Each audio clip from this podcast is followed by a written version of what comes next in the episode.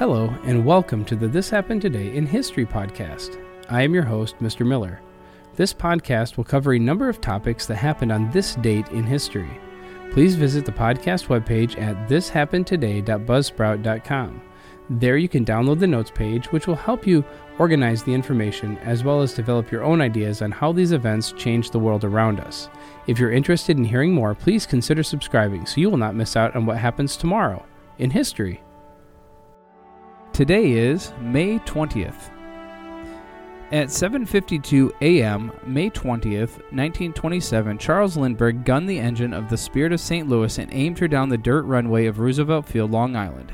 Heavily laden with fuel, the plane bounced down the muddy field, gradually became airborne, and barely cleared the telephone wires at the field's edge. The crowd of 500 thought they had witnessed a miracle. 33 and one half hours and 3,500 3,500 miles later, he landed in Paris, the first to fly the Atlantic alone. Working as a mail pilot a year earlier, he had heard of the $25,000 prize for the first flight between New York and Paris. Backed by a group of St. Louis businessmen, Lindbergh supervised the building of his special plane and set out after the prize. Other teams were attempting to feat, some had met disaster. Lindbergh equipped himself with four sandwiches, two canteens of water, and 451 gallons of gas.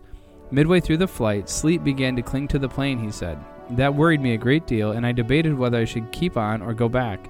I decided I must not think any more about going back.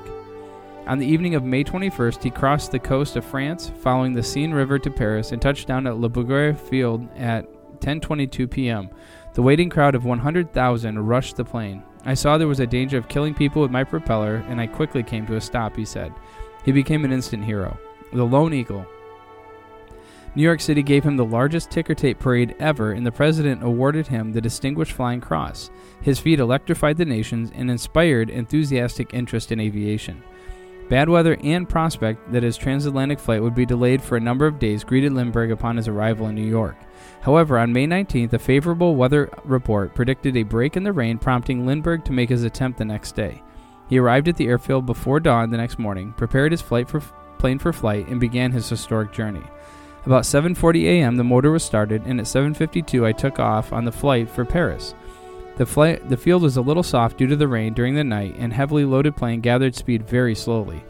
After passing the halfway mark, however, it was apparent that I would be able to clear the obstructions at the end. I passed over a tractor by about 15 feet and over a telephone line by about 20, with a fair reserve of flying speed.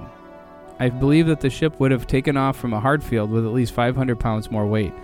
I turned slightly to the right to avoid some high trees on a hill directly ahead, but by the time I had gone a few hundred yards, I had sufficient altitude to clear all obstructions and throttled the engine down to 1750 RPM. I took up a compass course at once, and soon I reached Long Island Sound, where the Curtiss Oriole with its photographer, which had been escorting me, turned back. Lindbergh continued his flight over Cape Cod and Nova Scotia and headed for the open Atlantic as darkness fell. Darkness set in about 8:15 and a thin low fog formed over the sea through which white bergs showed up with surprising clearness. This fog became thicker and increased in height until about 2 hours I was just skimming the top of storm clouds at about 10,000 feet. Even at this altitude, there was a thick haze through which only the stars directly overhead could be seen. There was no moon and it was very dark. The tops of some storm clouds were several thousand feet above me, and at one time I attempted to fly through one of the larger clouds. Sleet started to collect on the plane, and I was forced to turn around and get back to clear air immediately, and then fly around any clouds which I could not get over. Lindbergh flew all over Ireland and then England at an altitude of about 1,500 feet as he headed toward France. The weather cleared and flying conditions became almost perfect. The coast of France and the city of Cherbourg passed beneath his wings as darkness fell a second time during his flight. The sun went down shortly after passing Cherbourg, and, before, and soon the beacons along the Paris London airway became visible. I first saw the lights of Paris a little before 10 p.m. or 5 p.m. New York time, and a few minutes later I was circling the Eiffel Tower at an altitude of about 4,000 feet. The lights of Le Bourget were plainly visible, but appeared to be close, very close to Paris. I had understood that the field was farther from the city, so I continued out to the northeast into the country for four or five miles to make sure there was not another field out which might be Le Bourget. Then I returned and spiraled down closer to the lights. Presently, I could make out long lines of hangars, and the roads appeared to be jammed with cars. I flew low over the field once, then circled around into the wind and landed. But suddenly, a hysterical, ecstatic crowd broke through the retaining ropes and stampeded toward him, cheering and shouting. As he opened the door, he was lifted down, hoisted onto the shoulders of the police, who carried him through the surging crowd. Cries of Vive, Vive ringing through the night, he had conquered the Atlantic alone, covering 3,610 miles in 33 and one half hours. He had won the Orteig Prize. From the balcony of the American Embassy the following morning, he responded briefly and modestly to the persistent calls of the great crowd which had gathered. For hours after he had retreated back inside, they shouted, clapped, and waved their hats and handkerchiefs. In the days that followed, his fame as a hero grew to unbelievable proportions as he took Europe by storm. The President of France pinned the Legion of Honor upon his lapel of his borrowed suit, and thousands of messages poured in upon him. It was as if everyone saw in him something they sought themselves a spirit of adventure and achievement in life. Somehow he re- represented the symbol of hope in a weary world, for there was something unique about his integrity, courage, and indifference to honors.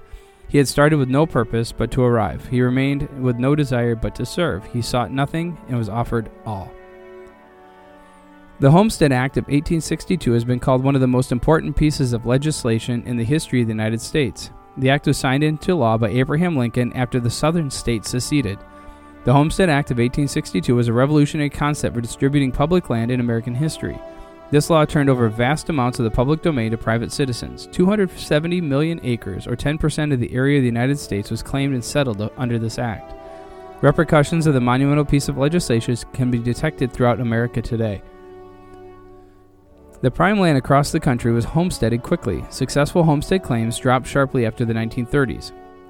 The Homestead Act remained into effect until 1976 with provisions for homesteading in Alaska until 1986. A homesteader had to be the head of the household or at least 21 years of age to claim a 160 acre parcel of land. Settlers from all walks of life worked to meet the challenge of prov- proving up. They included immigrants, farmers without land of their own, single women, and formerly enslaved people. A filing fee was the only money required, but sacrifice and hard work extracted a, exacted a different price from the hopeful settlers. Each homesteader had to live on the land, build a home, make improvements, and farm to get the land. The patent they received represented the culmination of hard work and determination. Nearly 4 million homesteaders settled land across 30 states over 123 years. The Homestead Act of 1862 allowed anyone over 21 years of age or the head of a household to apply for free federal land with two simple stipulations. Number one, they must be a citizen of the United States or legally declare their intent to become one. And number two, did not fight against the United States or aid enemies of the United States. And finally, Voice-over artist Wayne Allwine, who provided the voice of Disney icon Mickey Mouse for more than 30 years, died in California at age 62. This was in 2009. Allwine, the third person to voice Walt Disney's most famous cartoon creation, died on Monday, the company's website said. Local media reported Allwine's death following complications from diabetes. Allwine began providing Mickey Mouse's distinctive falsetto in 1977, taking over from his mentor, Jimmy McDonald, after more than a decade at Disney, which began when he started in the mailroom in 1966. He made his deba- debut on the new Mickey Mouse Club in 1977 and has provided Mickey's voice for Disney theme parks, movies, TV specials, records, and video games.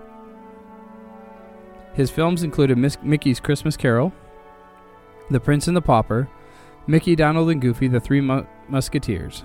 In time, you actually realize all the characteristics that this character has in yourself, Allwine once said. I've got all this naive qualities and all of his optimistic qualities. Allwine was married to Russi Taylor, who provided the voice for Mickey's Mouse's spouse, Minnie, and many other popular characters. The couple had four children together. Wayne was my hero, she said t- to the Los Angeles Times. He really loved doing Mickey Mouse and he was very proud that he did it for 32 years. Walt Disney chief executive Robert Iger said Allwine's death was met with profound sense of loss and sadness throughout our company. Wayne's great talent, deep compassion, kindness, and gentle way, all of which shone brightly through his alter ego, will greatly be missed, Iger said in his statement. Despite having serving as Mickey Mouse for more than three decades, Allwine said he never lost sight of the advice given to him by McDonald, who in turn had taken over the voiceover duties from Walt Disney. Just remember, kid, you're only filling in for the boss, McDonald told Allwine. Mickey is Walt's. Al- Allwine acknowledged, I get to take this wonderful American icon and keep it alive until the next Mickey comes along. You have been listening to the This Happened Today in History podcast. I thank you for listening and I hope that you have enjoyed learning about historical events from the past. Thank you to the following websites for their information regarding today's topics ThePeopleHistory.com, Charles Lindbergh at charleslindbergh.com, The Homestead Act at nps.gov, and The Voice of Mickey Mouse Dies at france24.com. The music used as the background track for this podcast is Americana, created by Kevin MacLeod on Incompetech.com. If you enjoyed this information and would like to hear more, please consider subscribing, as this will keep the historical events in your feed in the morning for each day. I hope you have a great day.